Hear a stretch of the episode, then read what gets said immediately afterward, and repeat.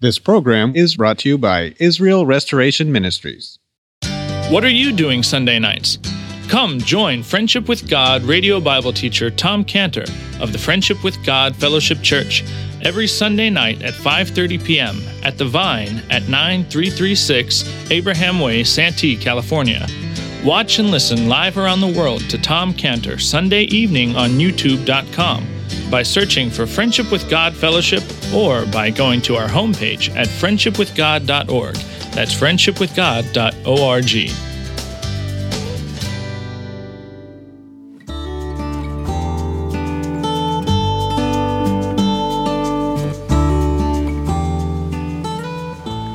Welcome to Friendship with God with our Bible teacher, Tom Cantor. Today's message and previous messages can be listened to or downloaded for free at friendshipwithgod.org.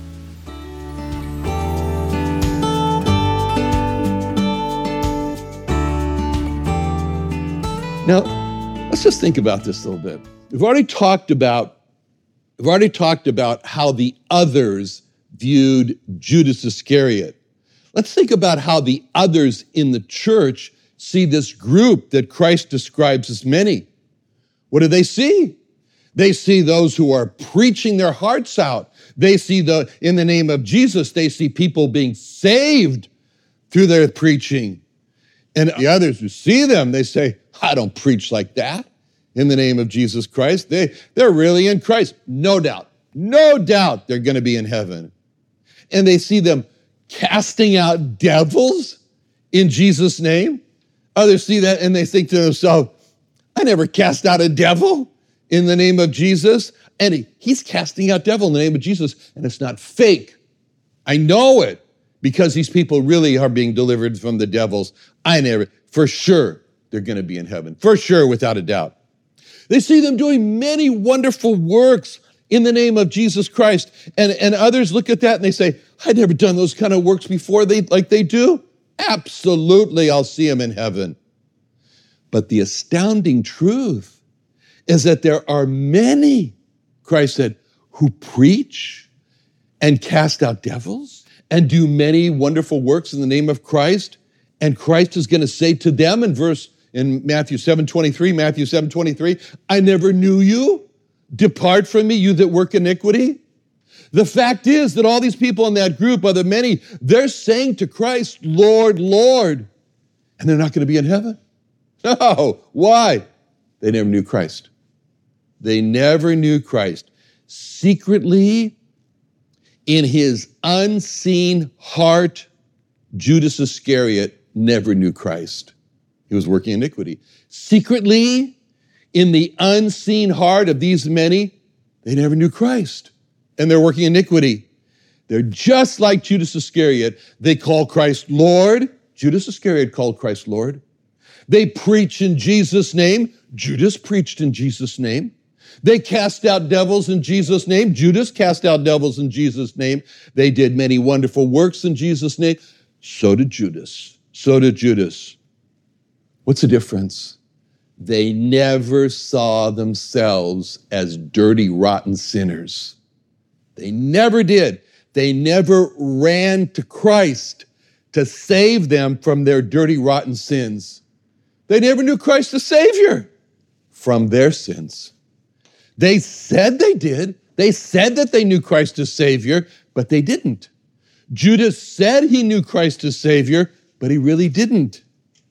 Now, why does Christ tell us these things? Why did Christ tell us that there's this group of many in Matthew 7 22 who do all these wonderful things? Why? Why does he say something like, Many will say to me in that day, Lord, Lord, have not we prophesied in thy name, and thy name cast out devils, and thy name done many wonderful works, and then will I profess unto them, I never knew you. Depart from me, you that work iniquity. Why did Christ tell us that there are many who look like a real follower of Christ and they fool everyone and themselves also into thinking that they're really followers of Christ but they're not saved. They're not really saved. Why did Christ do this? I mean, you think about it. They got everybody tricked, including themselves. And so you have to ask the question. I mean, it just begs the question Did Christ tell us that to make us feel insecure about our own personal salvation? Is that why he told us that? I don't think so. Not the good Christ. No. He told us that so that we'll make sure that we're not part of that group of many who do all the right things, but inwardly, they're not really saved. Not really saved. Christ told us that so that we'll do what the hymn says. The hymn says, in times like these, you need a savior. In times like these, you need an anchor. Be very sure. Be very sure your anchor holds and grips the solid rock. This rock is Jesus. He's the one. This rock is Jesus. He's the only one. Be very sure. Be very sure. Who determines that? Who determines if a person is going to know Christ as Savior? Who, who really decides that? The person himself, not God and not Christ. Christ wants everyone to be saved. God wants everyone to be saved. 1 Timothy 2 3, 1 Timothy 2 3, for this is good and acceptable in the sight of God our Savior, who will have all men to be saved and to come to the knowledge of the truth. For there is one God and one mediator between God and men, the man Christ Jesus. God the Father and God the Son, Jesus, will have every single person to be saved. And according to 2 Peter 3 9, 2 Peter 3 9, they are not willing that one should perish in hell.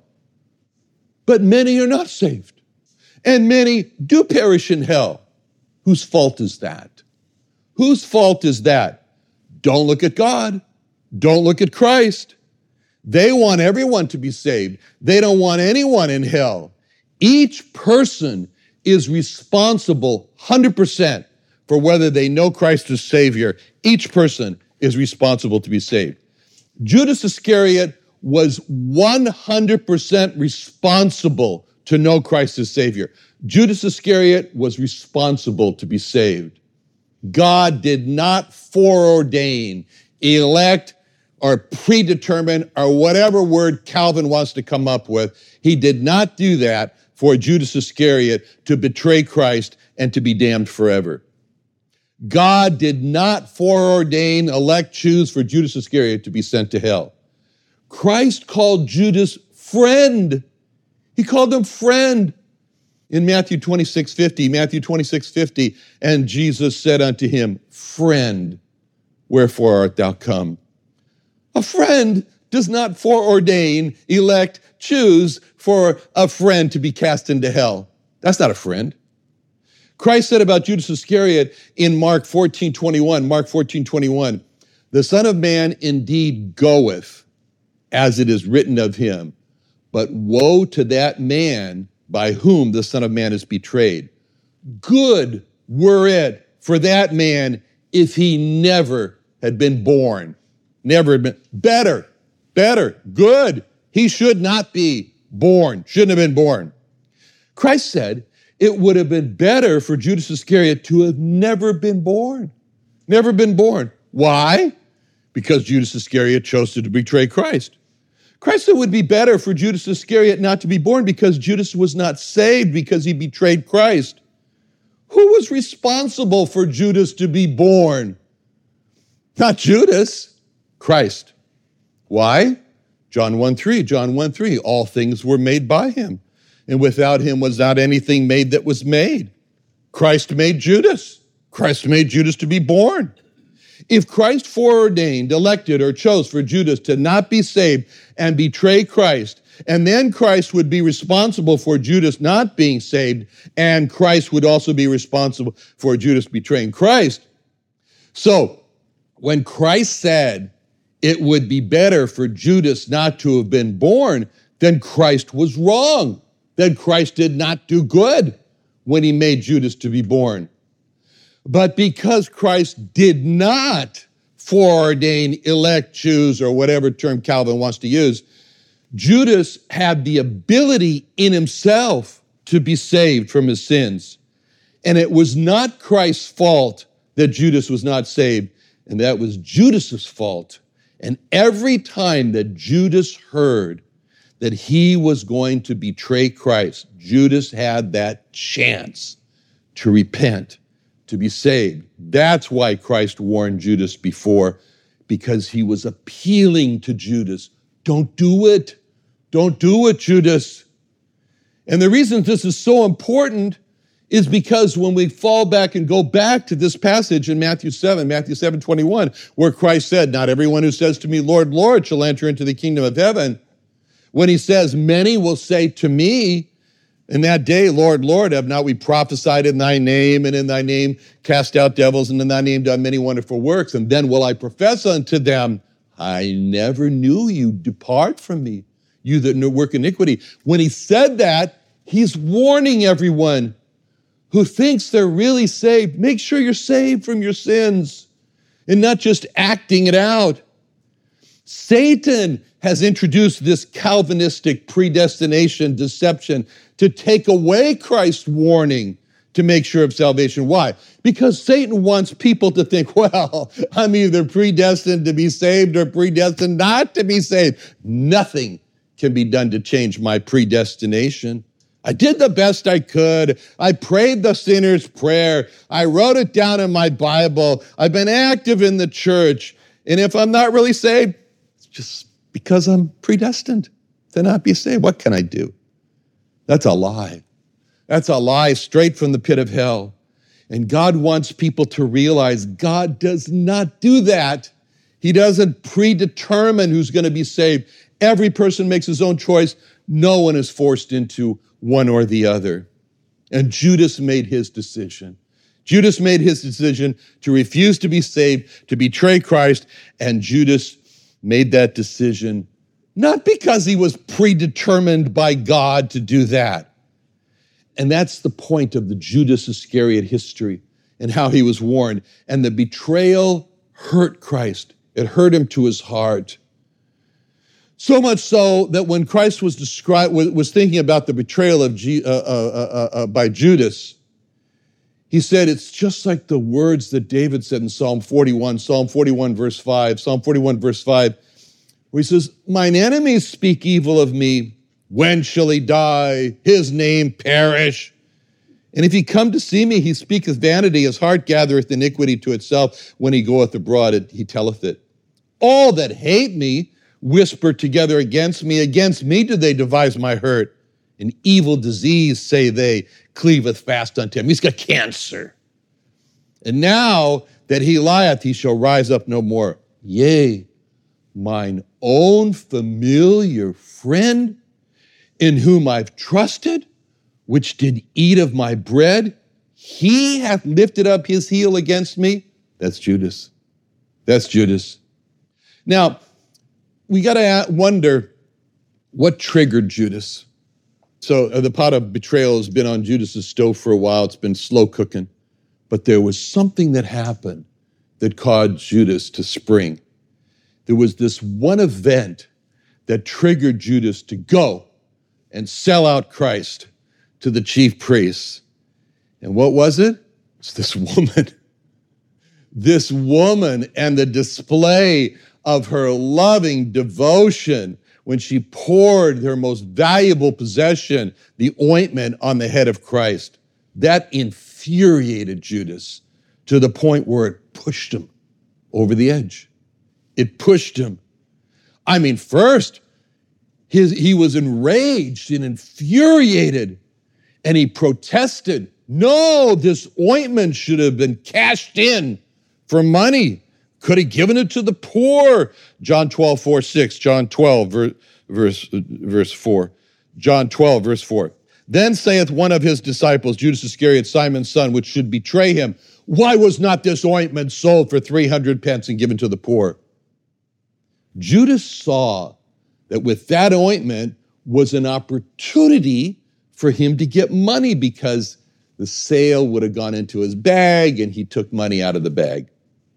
And we saw that money for himself poured out on the head of Christ, we can see Judas say, No, no, no, no, no, no, I get, get a part of that money. What are you wasting it for? Judas thought about, well, where else can I get money? Where else can I get some money? And that's when he realized wait a minute, the chief priests would be willing to buy some inside information, a little intel that I've got about Christ that'll enable them to arrest him.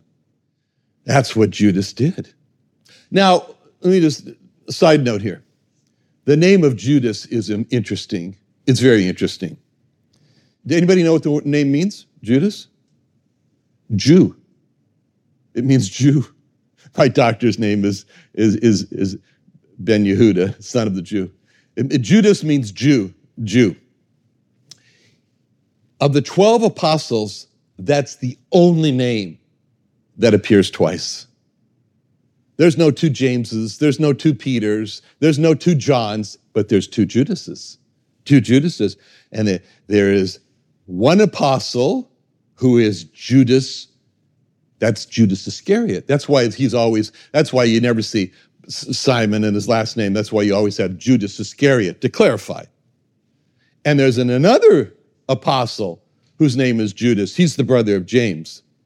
The apostles were in Luke 6:13, Luke 6:13. And when it was day, he called on his disciples, and of them he chose 12, whom he also named apostles: Simon, whom he also named Peter, and Andrew his brother, James and John, Philip and Bartholomew, Matthew and Thomas, James the son of Alphaeus, and Simon called Zelotes, and Judas the brother of James, and Judas Iscariot, which also was the traitor. Isn't that interesting that there are two apostles with the name Jew. The fact that there are two apostles who have the same name and that name is Jew is significant because the fact that one of the apostles is named Jew who betrays Christ and another apostle is named Jew who does not betray Christ means that one apostle named Jew betrays Christ, another that doesn't betray Christ. That means that there are some Jews who are the deep enemies of Christ and will betray him, and there are some Jews who are the friends of Christ. That's what that means. And the man named Judas Iscariot was the one who betrayed Christ. And Judas, what's amazing is Judas was not tempted outwardly to go to the chief priest because Judas didn't appear to be a traitor. He just looked like any other of the 12, and Judas looked outwardly to be just as loyal as the rest, just as devoted as the rest, just as all in it for Christ as the rest, just as all sold out for Christ as the rest. There was no outward sign to the disciples that Judas was anything else other than good and faithful servant Judas. Because if there was any indication to any scribe, to any Pharisee, to any priest, that there was even a chance that Judas would be willing to betray Christ, he would have been approached. He would have been approached by the Pharisees and offered money to work with them because the focus of the Pharisees was how can we destroy Christ? the Pharisees were holding internal meetings on how could they destroy Christ. Mark, Matthew 12, 14, Matthew 12, 14. Then the Pharisees went out and held a council against him, how they might destroy him.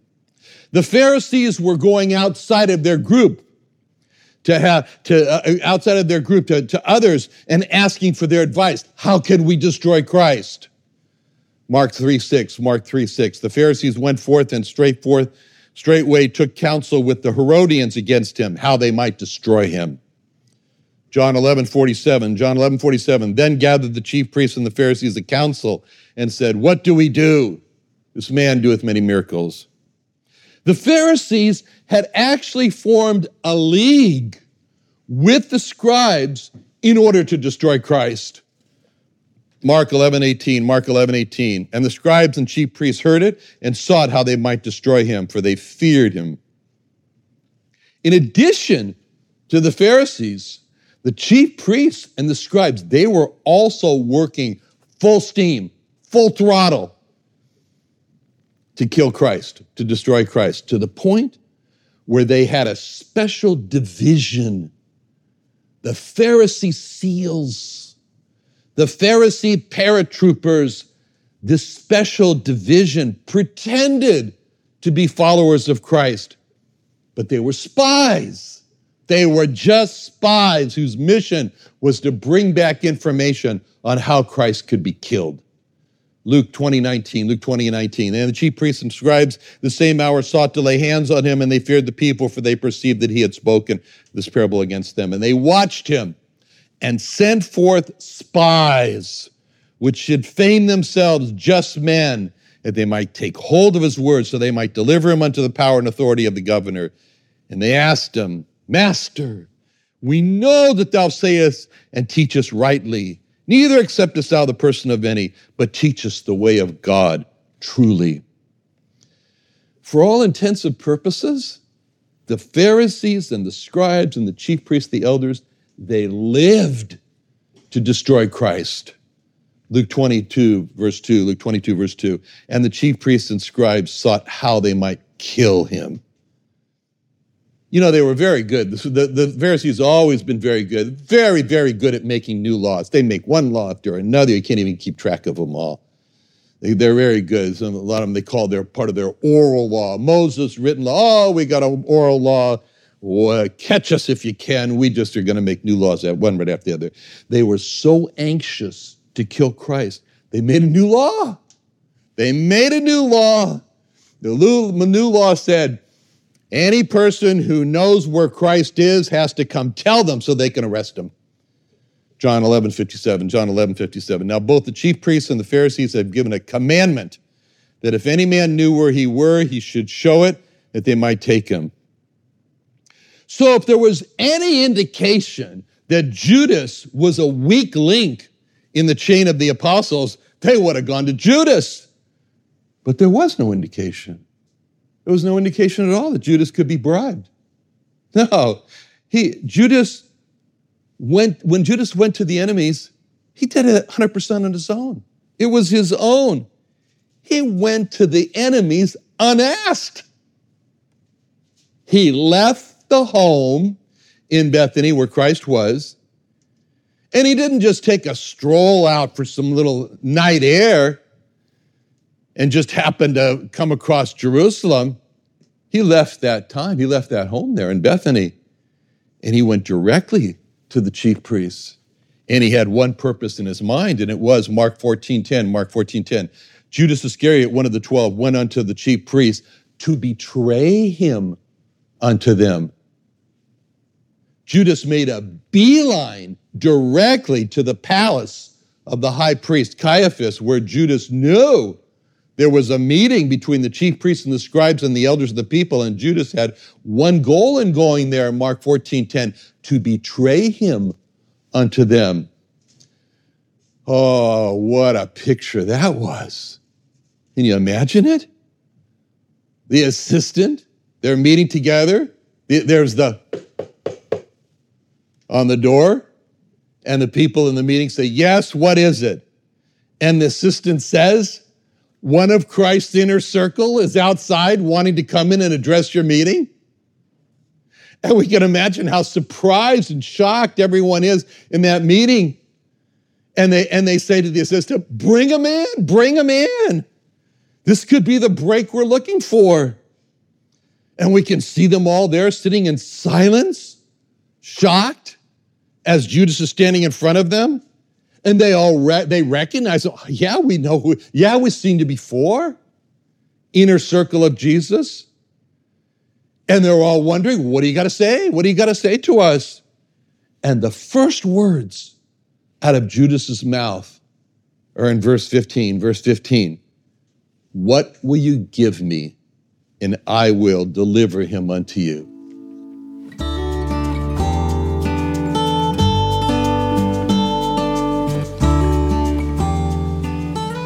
Tom Cantor's messages can be listened to and downloaded for free at friendshipwithgod.org. For other free resources, email us at tomcantor at friendshipwithgod.org or call us at 800 247 3051. Join our live services on YouTube by searching Friendship with God with Tom Cantor every Sunday at 5:30 p.m. Pacific Standard Time.